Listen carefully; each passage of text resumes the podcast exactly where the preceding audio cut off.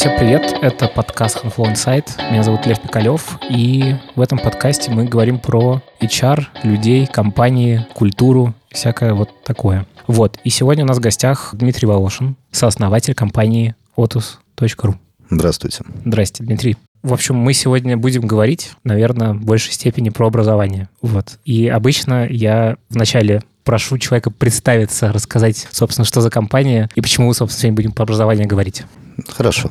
Ну, собственно, меня зовут Дмитрий. Я половину жизни занимаюсь IT, половину образованием. И так получилось, это логично, что я начал заниматься образованием в IT. А Otus был создан почти три года назад. Идея проекта – это повышение квалификации айтишников. Сейчас у нас в сообществе порядка 100 тысяч человек. Это где-то 15-17% всех айтишников страны. И обучение у нас прошло уже 6 тысяч человек. Мы надеемся, что в следующем году мы вырастем где-то 250-300 тысяч человек в сообществе, что обучим еще примерно тысяч десять. Сейчас у нас 70 курсов, 350 преподавателей, ну и мы, собственно, если говорить про там финансовые какие-то показатели, мы утраиваемся каждый год. Вы, конечно, в сообществе вы хотите 300, а обучить еще 10 тысяч? Да, примерно. А так. как, э, то есть э, человек в сообществе и человек, который обучился, это разные люди? Или? Конечно, потому что принятие решения об обучении, ну, такое достаточно серьезное, это, ну, это и деньги, ну, и особенно время, потому что у нас в основном курсы 5-6 месяцев, и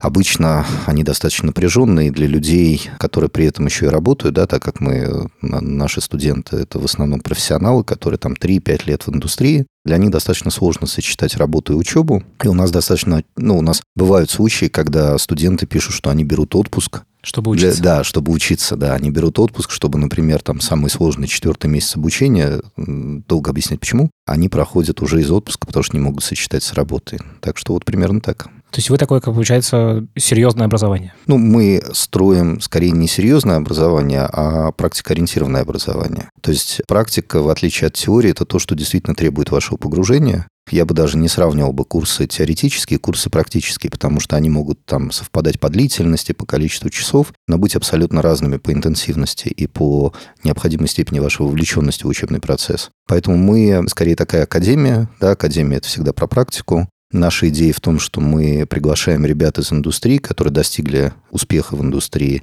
преподавать. Внутри нас выстроена такая машинка. Мы примерно 40-50 человек ежемесячно принимаем в группы обучения преподавателей. Ну и примерно, наверное, человек 30 из них приходит к нам уже на, обучать на разные курсы. А что это вообще за курсы? Какой у вас диапазон? Мы достаточно жестко фокусируемся. Мы занимаемся исключительно IT. У нас пять ключевых направлений. Это программирование, это эксплуатация, информационная безопасность, дата сайенс и менеджмент в IT. Все, а, что и вокруг... менеджмент тоже. Да, угу. ну, ну, очень сложно говорить про программирование, не говорить про менеджмент. Часто ребята переходят из Одной специалистов, роли, да. переходят, например, в роль тем лида. Она такая полуменеджерская, полупрограммистская. Вот, поэтому мы вот весь этот спектр мы закрываем. Понятно. А давайте чуть назад перенесемся. А как вообще появилась компания? Как так вышло? Знаете, вышло это достаточно случайно. Я в то время работал в Mail.ru, и мой партнер Виталик работал в Mail.ru. И в тот момент Mail.ru приобретала компанию Geekbrains, и мне очень понравилась модель, которую они реализовывали. Я тогда еще смотрел на нетологию, Тогда еще не появился, по-моему, Skillbox, если мне память не изменяет. Но я смотрел на игроков рынка, и параллельно я думал, о чем я, собственно, сам хочу заниматься, потому что если в IT я прошел весь путь в образовании, я там, ну, тоже фактически весь путь прошел, у меня наступил вот это очередной такой, знаете, называется экзистенциальный кризис, uh-huh. да, вот, а что делать, чем заниматься. Я для себя сформулировал, что я хочу заниматься А бизнесом, Б в образовании, С в интернет. Ну, вот как такая вот... И все оно. Да, и все, да. Сложилось. И тут вот, собственно, приобретается Geekbrains, я смотрю на ребят, мне они очень нравятся, мне нравится то, что они делают. И э, я подумал о том, чтобы сделать похожую штуку, но сделать ее немножечко по другим принципам. И ключевое отличие, которое, собственно, я заложил в модели, которую мы сейчас реализуем, оно вот как раз в том, о чем я рассказал, да, что у нас обучают только эксперты, да, это модель так называемая «эксперты учат экспертов», что мы приглашаем ребят, которые уже чего-то достигли в индустрии. У нас, например, ну, наверное, у единственных реализованы входные тесты, то есть мы не берем денег у всех, мы берем деньги только у тех, кто Вам успешно прошел тест. Mm-hmm. Да, ну, на то есть много смыслов. И мне кажется очень важным, чтобы компания, которая занимается образованием, она была ответственной и не обманывала своих клиентов. Для этого реализованы тесты, потому что вы можете прийти, купить импульсивно, не понять, не разобраться, вам там условно втюхают, да, от этого будет вред всем, на самом деле всем, потому что вы уйдете неудовлетворенный, вы начнете говорить, что эта компания отстой, вы уйдете без знаний, вы уйдете без денег, и в конечном счете та репутация, которая создается благодаря таким уходам, это же фактически есть стоимость компании, да, то есть она не дает возможность mm-hmm. формировать сообщество вокруг вас, она не дает возможность выстраивать долгосрочное какое-то поступательное развитие, поэтому мы, может быть, ну, то есть мы достаточно быстро растем, но, может быть, не так быстро, как какие-то единороги рынка, но тем не менее, то есть мы делаем ставку на качество и на наше сообщество. А какая у вас бизнес-модель? У вас, видимо, их несколько. Вы только B2C-шные или только B2B-шные? Мы начинали чисто B2C. На то был следующий резон. Мы видим наше преимущество в качестве образовательных курсов. То есть это, ну, мы считаем, что это наше ключевое преимущество, то, которое позволит нам отличаться от других игроков рынка. И получается так, что если начинать с B2B, то курсы, которые вы создаете, вы не сможете улучшать. Почему? Потому что способ улучшения образовательного продукта – это фидбэк. То есть это обратная связь от клиента. Когда вы работаете в B2B, то очень часто на курсы загоняют. Ну, загоняют компании, говорят, mm-hmm. иди учись. Mm-hmm. Ты идешь учиться. А дальше к тебе приходит там человек из этой образовательной компании, говорит, ну вот заполни анкету. Ну, а что ты, что ты там напишешь? Там напишешь 10 из 10, например, да, или 5 баллов, что-то такое. Но это же ложовый фидбэк, это неправда. И если стартовать B2B, я знаю проблему очень многих образовательных организаций B2B, что у них стабильно низкое качество продукта, потому что им просто не об кого постучаться uh-huh. с этим продуктом. Uh-huh. И мы, понимая это, осознанно стартовали в B2C. Для чего? Для того, чтобы сначала, благодаря нашим клиентам, в том числе и там, нашим методистам, нашим преподавателям, сделать хороший продукт, а потом его уже, значит, предлагать в B2B, не ожидая, что из B2B придет качественный фидбэк. Сейчас у нас по факту где-то 30% выручки уже из B2B, и мы планируем ее потихонечку наращивать, потому что если сравнивать B2C и B2B рынки, ну, в B2B где-то в 5 раз денег больше. Давайте поговорим про образование, потому что вот меня, как человека, который образовывается периодически, mm-hmm. вот, и продолжает это делать, у меня наболело. В общем, вокруг очень много курсов, инфобизнес, там сейчас термин инфо-цыгане. Mm-hmm. Все, значит, очень агрессивно а, продают свои образовательные услуги. По ощущению, уровень образования в стране, в общем... Не растет. Не, не растет. Да, ну это, понятно, что субъективное ощущение, но, наверное, на, на то много есть каких-то объективных причин. И вообще, что происходит с образованием в России? То есть вот сейчас то, что вы рассказали, ощущение, что вы на себя берете, по сути, такую, ну, как бы государственную функцию в каком-то смысле. То есть вы и фильтруете, то есть вы делаете прям университет такой полноценный. Судя вот потому, что вы рассказали. Ну, мне кажется, что мы действуем так, как должна действовать образовательная организация, любая, да, то есть я бы не стал бы говорить, что мы берем на себя государственную функцию. А если рассуждать про образование в стране, то вы знаете, это а, достаточно грустный разговор, потому что, к сожалению, у нас образование, оно имеет а, очень а, существенный дефект, который, как это, by design, да, который встроен в систему образования. У нас изначально еще вот с времен советских у нас образование было бесплатным. Но, как вы понимаете, бесплатного не бывает ничего. И это означает, что государство так или иначе платило за наше с вами обучение. Я сейчас не говорю про коммерческое образование, я просто пытаюсь как бы порассуждать от, от печки, от основ. Ну и мой вопрос про то, что вы берете на себя государственную функцию, он на самом деле э, корнями-то оттуда а, как ну, раз. Не лестно, да, да но да, да. мы все-таки берем деньги за обучение, поэтому, да.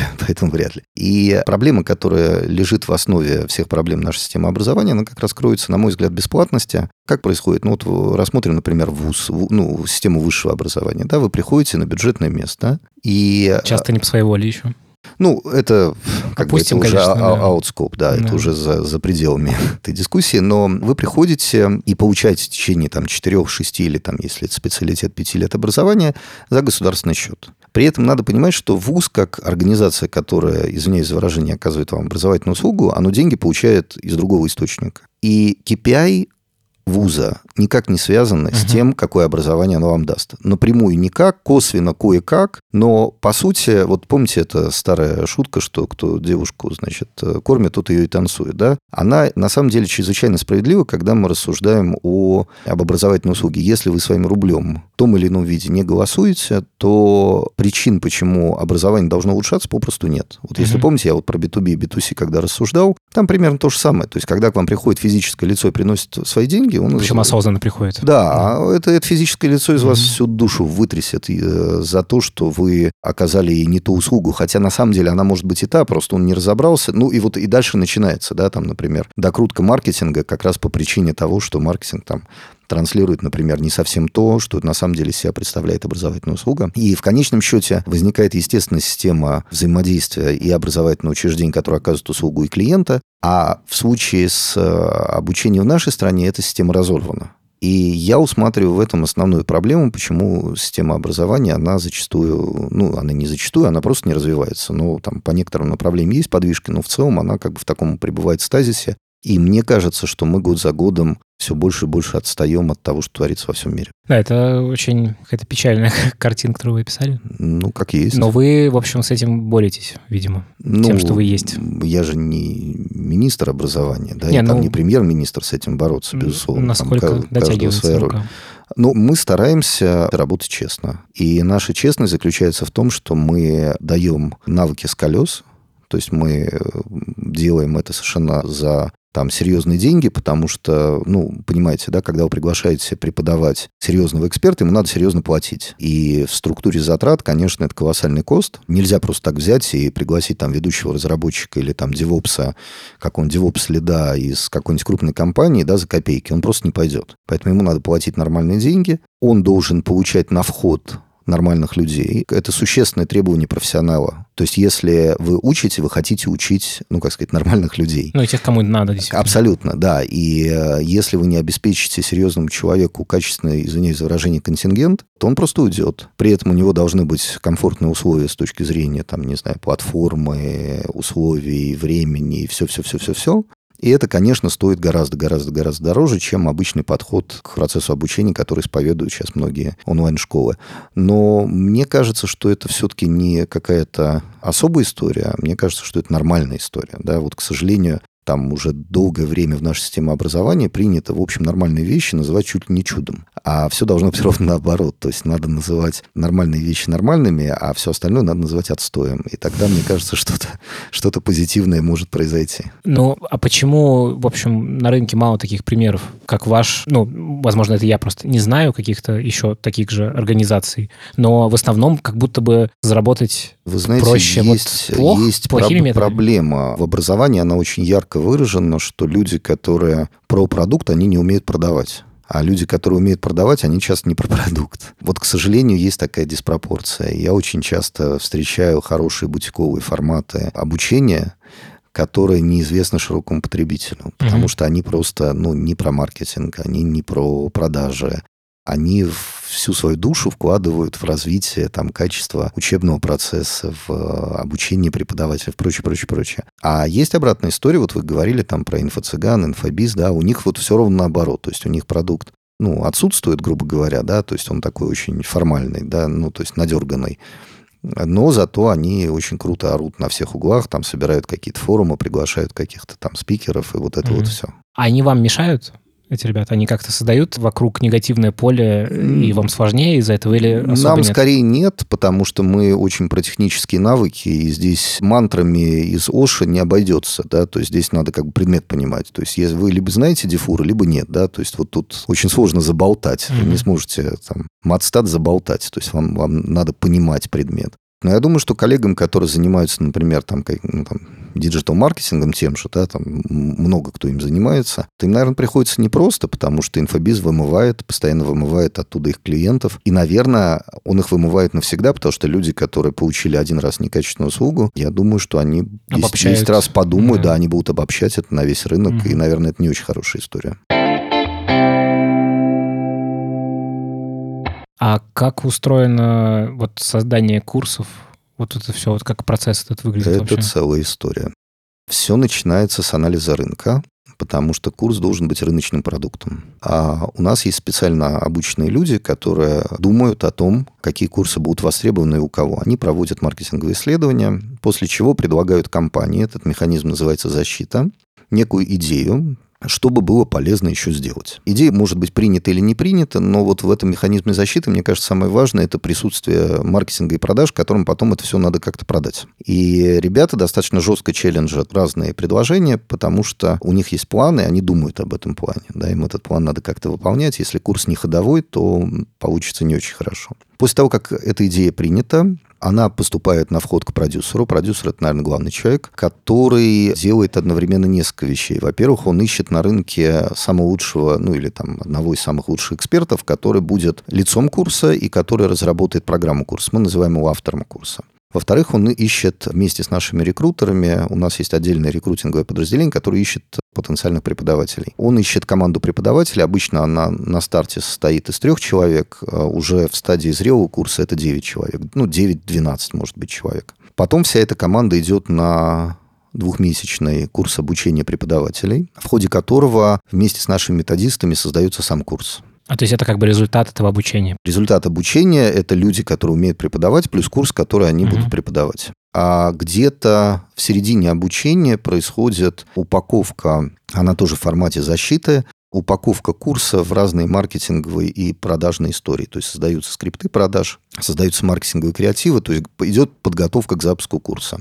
Это все, по сути, встроено в процесс. Вот да, да, да, да. Я, я рассказываю об этом mm-hmm. как о конвейере, потому что, ну, ну, потому что сейчас это машинка. То есть мы эту машинку создавали там почти три года, и сейчас она работает и позволяет нам создавать там 40 курсов в год. После того, как параллельно происходит доучивание преподавателей, создание маркетинговых креативов, настройка рекламных кампаний и тонкая настройка продаж, мы начинаем так называемый эксперимент. То есть первый запуск курса, он всегда экспериментальный, а критерием успешности эксперимента является выручка, как это не банально прозвучит. То есть если мы собираем с этого курса X рублей, то мы считаем, что он успешен, после чего мы его переводим в так называемый тиражный курс и начинаем запускать 4 раза в год. У нас такая есть норма эмпирически выведенное, что хороший курс – это тот, который там с определенными показателями запускается 4 раза в год. Ну вот, собственно, обобщенно этот процесс выглядит так. В его реализации принимает участие, там, не знаю, человек 20, и конвейер, то есть мы ежемесячно 4-6 курсов запускаем новых, и примерно две трети из них успешно запускаются, одна треть э, ну, помирает, потому что мы не, не смогли доказать гипотезу, что этот продукт нужен рынку. Это все онлайн-обучение? Это онлайн-обучение. То есть никаких очных историй? Нет, мы не делаем. Угу. Но в живом режиме, то есть это не записанные нет, это вебинары. Это обычно это два занятия в неделю, плюс это домашки. А домашки составляют львиную часть курса, потому что это как раз история про обучение навыкам. Ну, то есть ведь обучение это же что? Обучение это когда ты сделал ошибку, а тебе рассказали суть этой ошибки. И в этот момент ты учишься, да, то есть достаточно без толку слушать лекции, если они не подкрепляются практической работой. И мы стараемся как раз вот где-то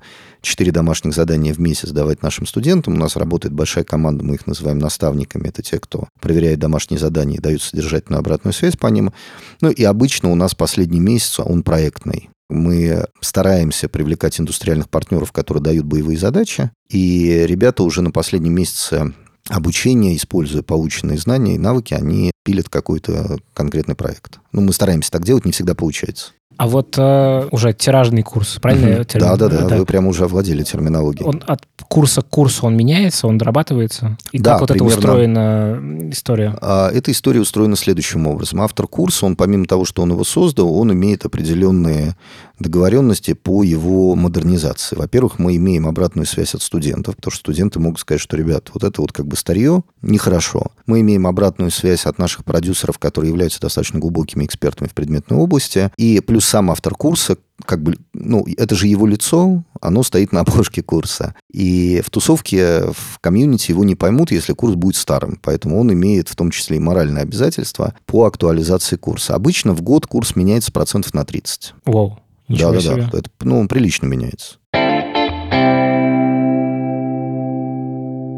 Вы сказали, что у вас есть, собственно, целая команда, которая занимается набором преподавателей. Да, совершенно верно. Это вот одна часть про рекрутинг, что хочется обсудить. А вторая, ну, ваш внутренний, то есть к вам в команду, как у вас все это устроено. Да, конечно. Давайте, наверное, начнем с преподавателей, раз мы про обучение. Сейчас потом еще вот я к вам еще пристану про внутренний найм. С преподавателями история следующая, что найти человека, который готов на себя взвалить преподавание, ну, достаточно сложно. Более того, те, кто думают, что они готовы в процессе обучения преподавать, они понимают, о чем вообще идет речь, и тоже сливаются. Ну, это неплохо, не хорошо, просто так жизнь устроена, да, что очень сложно тебе объяснить, что такое преподавать, пока ты сам не попробуешь. А вот если, ну, как-то немножечко про это поговорить, кто вообще такой хороший преподаватель для вас? Я могу нарисовать даже портрет такого человека, потому что мы много работаем над тем, чтобы повысить качество набора преподавателей. Это же фактически драйвер нашего бизнеса. Обычно это человек в возрасте 34, ну, там, плюс-минус 4 года, фактически доросший до предела своих умений как специалиста. То есть это там очень хороший программист, очень хороший архитектор, вот кто-то очень хороший, который, ну, на какое-то время остановился, потому что он не видит, куда ему дальше двигаться. Там есть развилка, она такая достаточно специфическая. Вы либо идете в менеджмент, либо начинаете там работать как евангелист, там по всяким конференциям и все такое. Угу, как вот. звезда. Есть консалтинг, да, совершенно угу. верно, как звезда. Вот. Но вот эта вот пауза, она может длиться десятками лет, может длиться несколько лет. Ну, вот человек в этом моменте, он, он такой в задумчивости. И тут приходим мы к нему и говорим, давай преподавать. Угу. И есть пять мотивов, почему он соглашается идти преподавать. Ну, первый мотив, очевидно, это деньги. То есть мы стараемся платить там где-то плюс 20% к зарплате. А в смысле, вот его зарплата и 20 сверху еще? Ну да, там получается какая история, что если платить меньше, ему не интересно, если платить больше, он может, не дай бог, переключиться на нас. Угу. И это будет плохо, потому что нам интересно, чтобы он постоянно совершенствовал своей профессиональной деятельности. Если mm-hmm. он будет только преподавать, то это получится ну, полная фигня. Соответственно, мы предлагаем ему деньги. Потом очень важный мотив – это мотив саморазвития. Знаете, как в IT получается. В других сферах, наверное, тоже, что ты как бы какое-то время очень быстро бежишь, там по карьерной цепочке, там профессионально развиваешься, а где-то вот около 30 лет, чуть больше 30, ты тормозишься, ну и начинаешь думать, как бы, а что у тебя в итоге получилось, и выясняется, что у тебя в голове на самом деле не какое-то вот сформированное представление о профессии, а, ну, я это называю лоскутами. То есть из-за того, что тебе надо было быстро бежать, у тебя там понахватано тут, тут, тут, тут, тут, тут, тут, а в итоге целостной картинки нет. И для таких людей, а таких людей большинство, для них очень ценно то, что преподавание позволяет из этих лоскутов сформировать целостный образ, целостное представление о профессии, угу. о специализации, о технологии, там, не знаю, языке программирования и так далее. Это способ, на самом деле, на самом деле, тоже учиться. Это способ учиться, конечно. Угу. Обучение – это способ учиться. И таких ребят крайне много. Они имеют страх того, что их затопчут те, кто идут за ними. Угу. Потому что молодежь борзая, зубастая, и они в том числе, как бы бегая от этого страха, они начинают учить, чтобы самим стать более экспертными. Это второй мотив. Есть очень интересный мотив – это найти себе подавана. То есть люди идут mm. учиться, чтобы сформировать себе команду, потому что когда ты кого-то учишь, ты этого человека понимаешь с точки зрения и его личностных э, характеристик, и с точки зрения его профессиональных. Mm-hmm. То есть такое менторство получается и, значит... Да, э... да, это такой shadow рекрутинг, я бы да, сказал. Да, да. Четвертый мотив, он очень интересный, это мотив выделиться в тусовке. Ну, то, то есть, есть это статусность. Да, статусность, потому что одно дело ты там Вася, а другое дело ты преподаватель Вася. Вот преподаватель Вася звучит круто. И есть еще пятый мотив, совершенно для меня загадочный, он называется по фану. Ой, обожаю этот мотив. Я не знаю, что это значит. Мне кажется, очень многие вещи классные в мире делаются, потому что их прикольно делать. Да, да, да. Ну вот э, у людей творческих профессий это более частый мотив, а у разработчиков поменьше, но все равно. То есть ты зачем ты идешь преподавать? Мне по фану. Это люди с самой такой непонятной для меня мотивацией, но я хочу сказать, что с годами их становится все больше и больше, те, которые угу. идут по фану. Может быть, культура какая-то формируется. То есть это прям вот вы видите, что таких людей действительно больше? Да, и... да, да. И их становится, становится гораздо больше. То есть людей, которые не заморочены там бабками и понтами. Мне в этом смысле очень нравится то поколение, которое вот сейчас заканчивает вузы, потому что они совсем другие, они гораздо более свободные, чем мы. Вот у меня сыну 17, и я вижу, как он размышляет, что он делает, о чем он думает. 17. Вообще не как я угу. в 17. То есть он, он абсолютно другой, и это прекрасно. Как вы находите, собственно, этих преподавателей? Как это вот это построено? Это какая-то воронка, видимо, есть, поиск? И, да, конечно, есть э, много каналов. Прежде всего, это рекомендации. Это самый, наверное, важный канал, потому что есть студенты и есть преподаватели. И сообщество в 100 тысяч человек, поверьте мне, сгенерирует э, до, до чертовой матери рекомендаций. И это гораздо более э, надежный источник, нежели там стучаться кому-то в личку в холодную, да, то есть вот просто так. А второй канал – это различного рода сообщества, от Хабра до каналов в Телеграме, огромное количество айтишных сообществ, и ВКонтакте есть и так далее, которые мы используем, где мы э, пытаемся найти э, толковых ребят, тех, кому это интересно. Очень неплохо показывает себя LinkedIn, несмотря на всю свою заблокированность.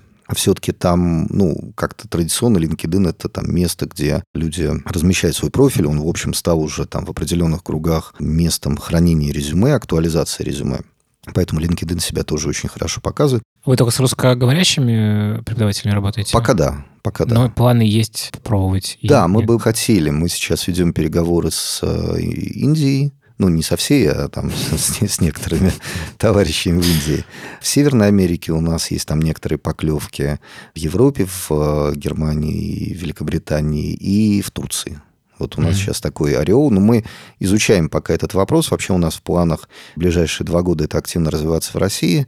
Но я понимаю, что если мы хотим выходить за рубеж, то об этом надо думать уже сейчас. Нас там особо никто не ждет. И э, понять, каким образом, на какой козе туда въезжать, это, в общем-то, уже такой вопрос не на троечку. А вот, э, ну, Просто если спрашивать условного там э, сообщества разработчиков, то многие будут называть, собственно, тех самых громких ребят, э, которые, ну, просто личный бренд хорошо выстроили. Угу. Вот вы с такими работаете, или вы хотите других каких-то находить именно, ну, не раскрученных? Мы скорее менее раскрученных берем, хотя у нас есть такие и звезды тоже. А, но здесь проблема в том, что звезда, она достаточно капризна всегда. Это неплохо, это ее свойство.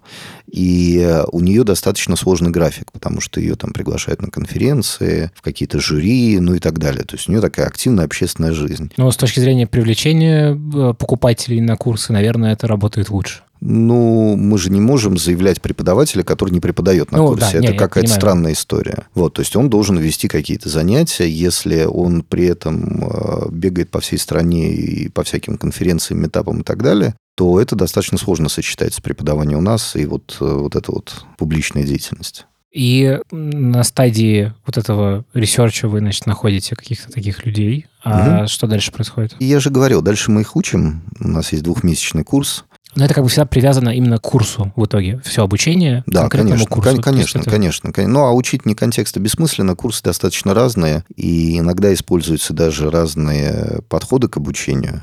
Я имею в виду студентов. Поэтому преподавателю надо давать ровно то, что ему будет полезно. Если он захочет вести другие курсы, ну, мы его еще и переучим немножко. Но в целом, да, то есть и контекстом, и целью нашей беседы является создание курса. И э, вы как-то их в начальном этапе собеседуете? Как это происходит вообще вот это все? Да, там трехстадийное собеседование. То есть беседует сначала рекрутер, потом беседует продюсер, потом беседует методист. То есть это, ну, как, как обычный рекрутинговый процесс. Единственное, что мы их не берем в штат. Они с нами работают по совместительству, но по сути, в общем, это ничем не отличается, mm-hmm. потому что преподавание это ровно такая же работа, как, как и другая. А по каким-то культурным вещам тоже вы их отсеиваете? Ну, то есть, условно, там есть вот ваши преподаватели и не ваши? Вы знаете... При а, прочих равных, в смысле, там, их знаний и умений. Мы стараемся продвигать уважительную культуру между преподавателем и студентом, уважительно равную культуру, это важно, да, то есть нам, для нас неприемлемо какое-то отношение свысока к э, студенту, равное наоборот. И для нас важно, чтобы преподаватель, ну, понятно, что он там грамотно говорит на русском языке, но важно все-таки, что вот он как бы в нашей, в этой логике он пребывает. И это очень хорошо вскрывается вопросами про цели преподавания. То есть если человек в основном говорит о себе, да, то, наверное, ждать от него уважительного отношения к другим будет достаточно сложно. Я, честно говоря, не очень силен в тех приемах, которые сейчас наши рекрутеры используют, но я понимаю, что они достаточно хороших ребят приглашают, потому что конверсия из обучающихся преподавать в преподавателя, она достаточно высокая и растет. Но бывает, что, в общем, на стадии обучения не взлетает. Да, раньше это было примерно 50% отсева. Ого.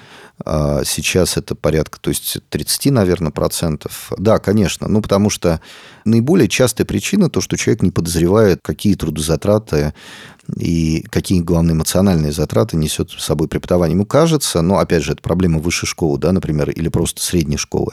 То есть ты приходишь из вуза, и ты думаешь, ну, кто такой преподаватель? Это там чувак, который там что-то бубнит себе под нос. Вот, ну, в общем, тут и платит. принимает экзамен. Да, да, да, да. Ну, и тоже мы там, как-то он там принимает экзамен, там тоже достаточно криво.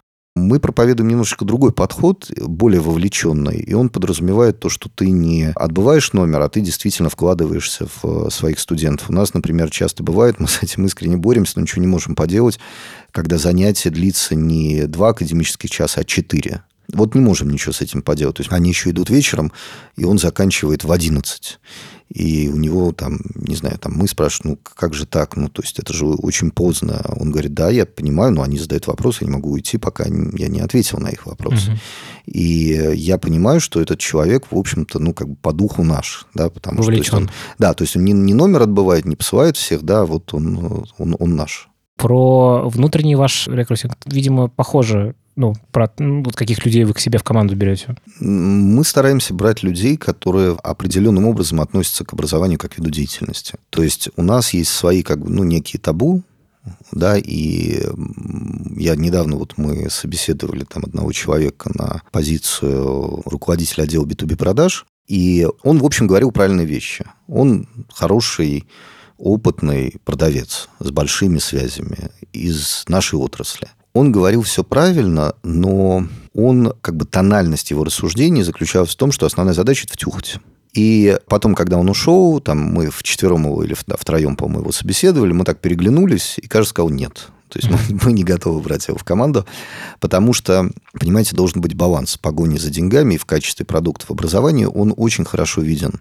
То есть как только вы увлекаетесь деньгами, у вас сразу падает качество. И, к сожалению, часто бывает, что ну, эта деградация необратима. Ну, деградация по определению процесс необратимый. И дальше начинается, как я это называю, хроники пикирующего бомбардировщика, ну, или падающего бомбардировщика, потому что вы, желая зарабатывать все больше и больше, снижаете качество продукта, ваши будущие студенты, абитуриенты получают негативные отзывы, меньше хотят к вам идти, вы вкладываете еще больше в рекламу и маркетинг, чтобы привлечь то количество, которое надо, ну и так далее, так далее, так далее. В конечном счете вы остаетесь на бабах, у вас один раздутый маркетинг, да, и у вас там продукт, которому там 5 лет, и который уже в хвост и в гриву нещадно эксплуатируется. И, в общем, это уже вот та история про инфобиз, о котором я говорил. Поэтому, если возвращаться к разговору о команде, то мы ищем к себе, безусловно, буйных по губерману, то есть вот э, те, кто влюблены в образование и понимают его социальные смыслы, угу. и не очень любим людей, которые про продай в моменте и убеги с деньгами. Вот примерно так.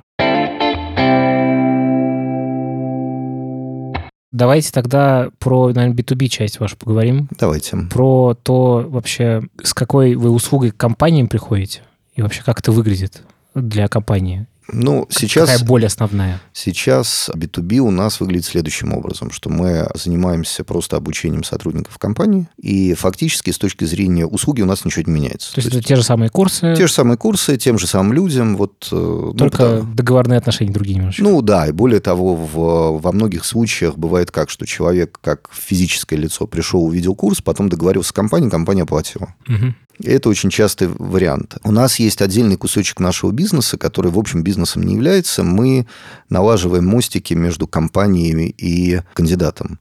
То есть у нас есть такое, мы называем это Job Tinder. У нас наши партнеры, у нас порядка 120 партнеров, которые подписаны на те или иные курсы. Что значит подписаны? Это значит, что когда заканчивается обучение в соответствующей группе, ребятам из этой группы приходит список компаний, которые хотят смотреть выпускников этих курсов.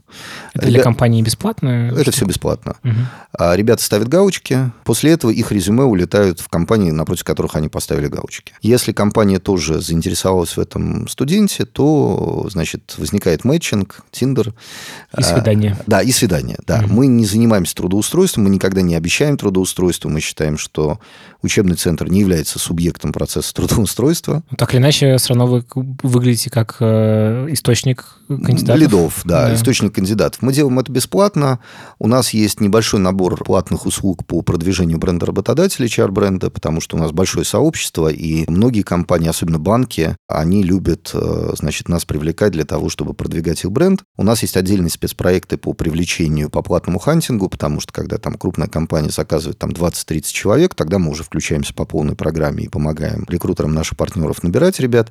Но в целом суть нашего B2B бизнеса в том, что мы обучаем сотрудников наших партнеров. Вы сказали, что когда к вам приходят, ну, собственно, заявки на обучение, вы тестируете этих людей? Да. А когда это приходит, условно, ну, от компании... Тоже тестируем. И тоже И есть тоже отсев. не берем деньги, если не проходит. Конечно, угу. конечно.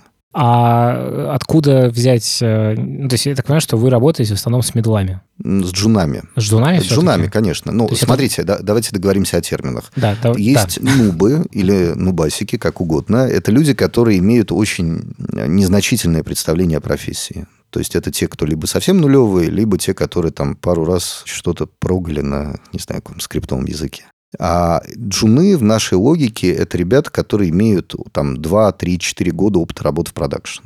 2, 3, 4 года? Да. То есть мы, мы считаем их джунами, и они по определению джуны, то есть это юные специалисты. То есть те, которые прошли испытательный срок, те, которые вышли уже из стадии наставничества, то есть когда к ним представлен наставник, обычно период адаптации нуба в технологической компании длится около года.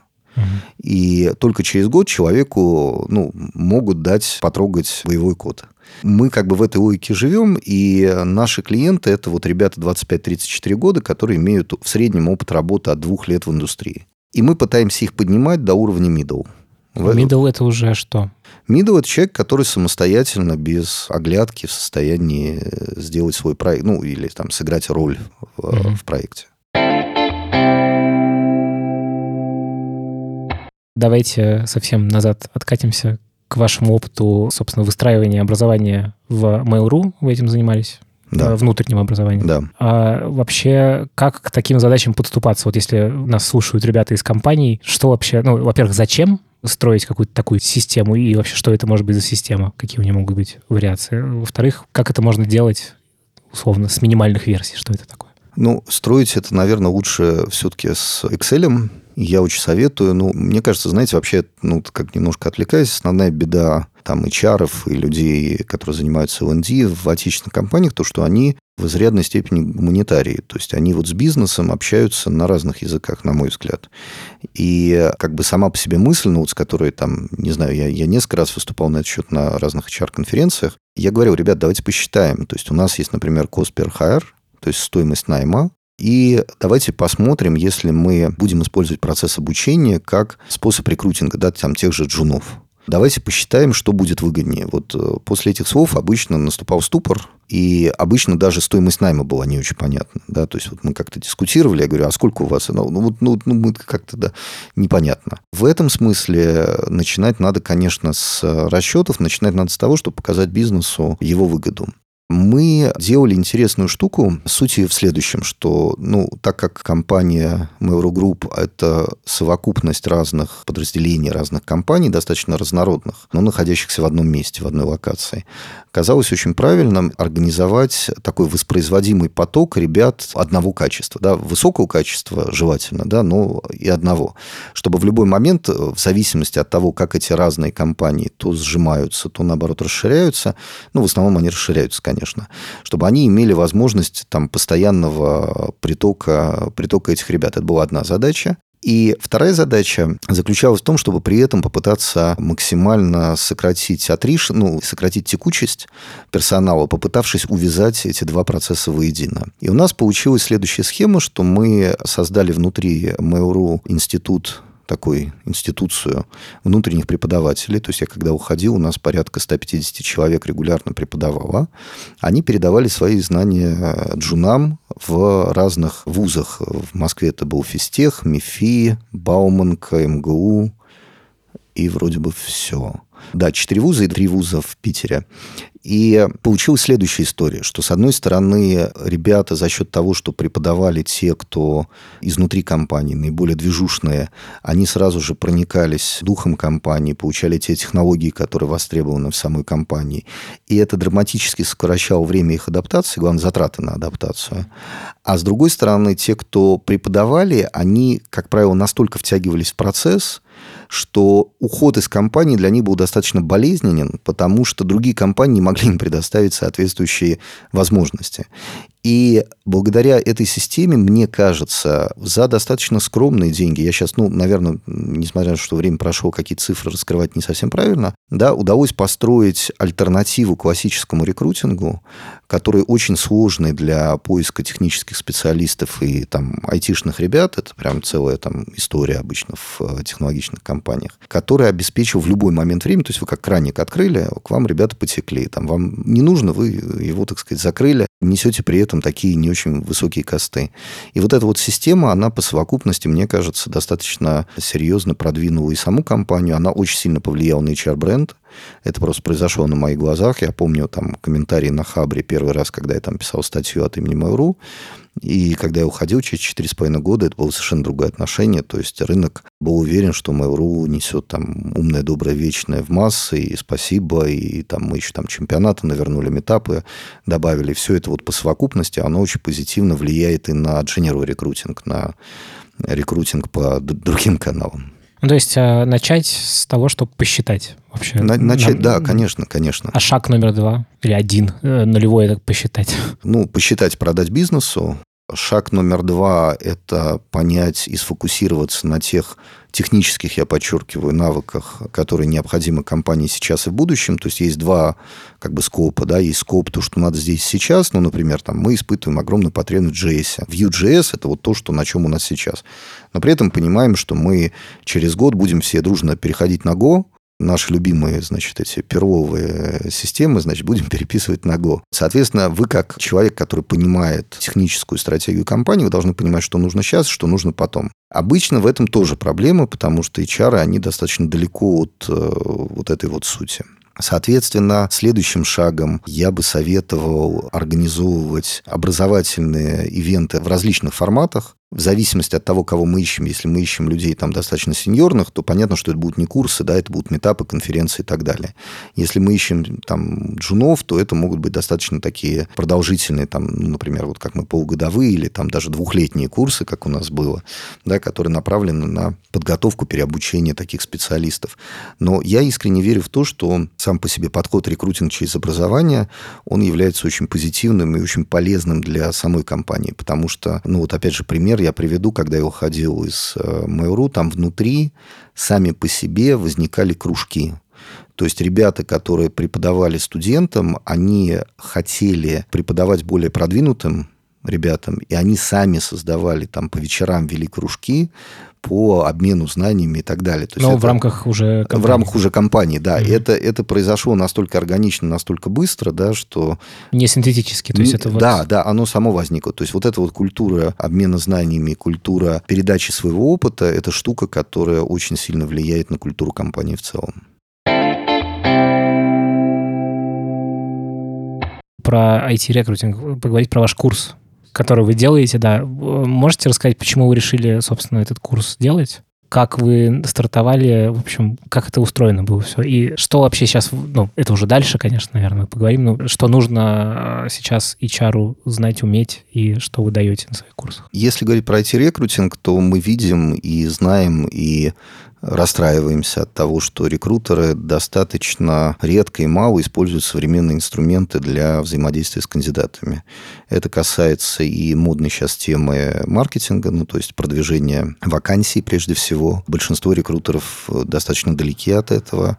Это касается и средств аналитики, средств HR-аналитики. Это касается и буквально механизмов взаимодействия с кандидатами. И понимая это, и понимая, что в конечном счете там некоторая часть наших ребят, они их там думают или хотят, в том числе через нас, трудоустроиться в компании, мы решили, что у нас есть такая вот социальная роль, социальная миссия. Мы будем э, обучать IT-рекрутеров ну, обучать IT, IT-рекрутеров, вот, вот так ага. вернее. Да, и мы спроектировали курс, который дает э, где-то общее, где-то несколько более подробное представление о том, как наиболее эффективно и правильно взаимодействовать с айтишниками, потому что это очень специфический контингент, и э, к ним там на абы какой козе не подъедешь, и надо использовать разные и механизмы, инструменты и технологии. И вот в течение этого курса мы рассказываем э, там и девушкам, и молодым людям, которые к нам приходят, о том, как вообще вот лучше искать и отбирать, и э, тестировать айтишников. Это больше теоретический курс? Или все-таки у вас тоже есть большой блок практики? Там большой блок практики. Ну, у нас это как, как by design, да, то есть у нас угу. все курсы, они практикоориентированы, там хорошие толковый очень парень, автор этого курса, и команда преподавателей, все, в общем, из, как сказать, от Сахи, все с пониманием дела, и там я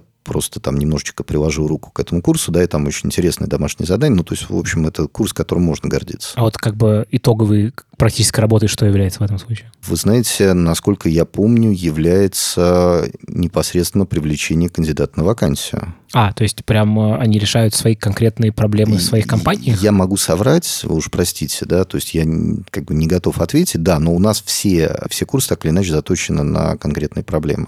То есть, насколько я помню, курс IT-рекрутинга, он как раз, его результатом это такая поисковая работа. Угу. И маркетинг-план, видимо. Ну да, да, конечно. А какой вообще сейчас видите, ну вот помимо тех проблем, которые вы перечислили, вообще вот что с HR происходит в России? Все плохо или все хорошо, или вообще как вы можете это описать вообще? Ну, я боюсь, что я скажу банальную вещь, но я все-таки э, так действительно считаю. Мне кажется, что HR в России беспредельно далек от бизнеса, первое. А второе, что со стороны менеджмента отношение к HR весьма прохладное и непрофессиональное. Сервисное? Ну, дело не в сервисном. К сервисному тоже можно по-разному относиться, да, именно непрофессиональное. То есть я видел очень широкий диапазон отношений к HR. Он начиная от того, что этот парень увольняет мне сотрудников, и заканчивая, что он там какие-то ивенты организует, да, ну, то есть вот это вот в каком-то огромном спектре. Часто сильный HR становится фактически подпоркой под э, падающий менеджмент, а, но еще более часто HR – это массовик-затейник на мой взгляд.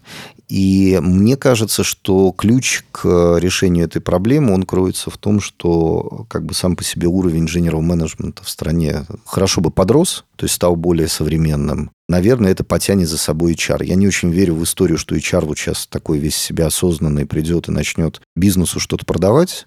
Я не вижу никаких предпосылок, чтобы именно так произошло. Мне кажется, что в целом, по мере того, как в компанию приходят более современные управленцы, уходят красные директора, ну вот, наверное, само, роль, само роль HR, да, от кадровика mm-hmm. будет меняться все-таки в правильную сторону. Спасибо вам большое. Это был подкаст Handflow Insight. У нас в гостях был Дмитрий Волошин, сооснователь компании otus.ru. Всем спасибо, ставьте нам оценки, пишите спасибо. отзывы. До свидания. До свидания.